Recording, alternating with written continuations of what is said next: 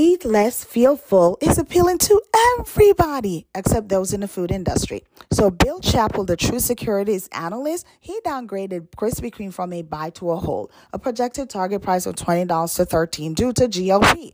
So, GLP is this naturally occurring hormone discovered in 1987. It reduces appetite, help metabolism run more efficiently.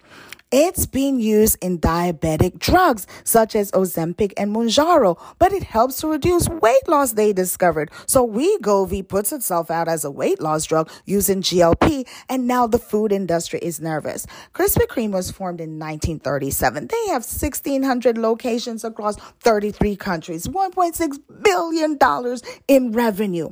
But 9 million people, on the other hand, they are taking these weight loss drugs one to watch. I am Alicia Marie Phidd. I help micro entrepreneurs know that they can compete at the level of a macro business. Don't forget to save, share, save, like. Talk to you soon.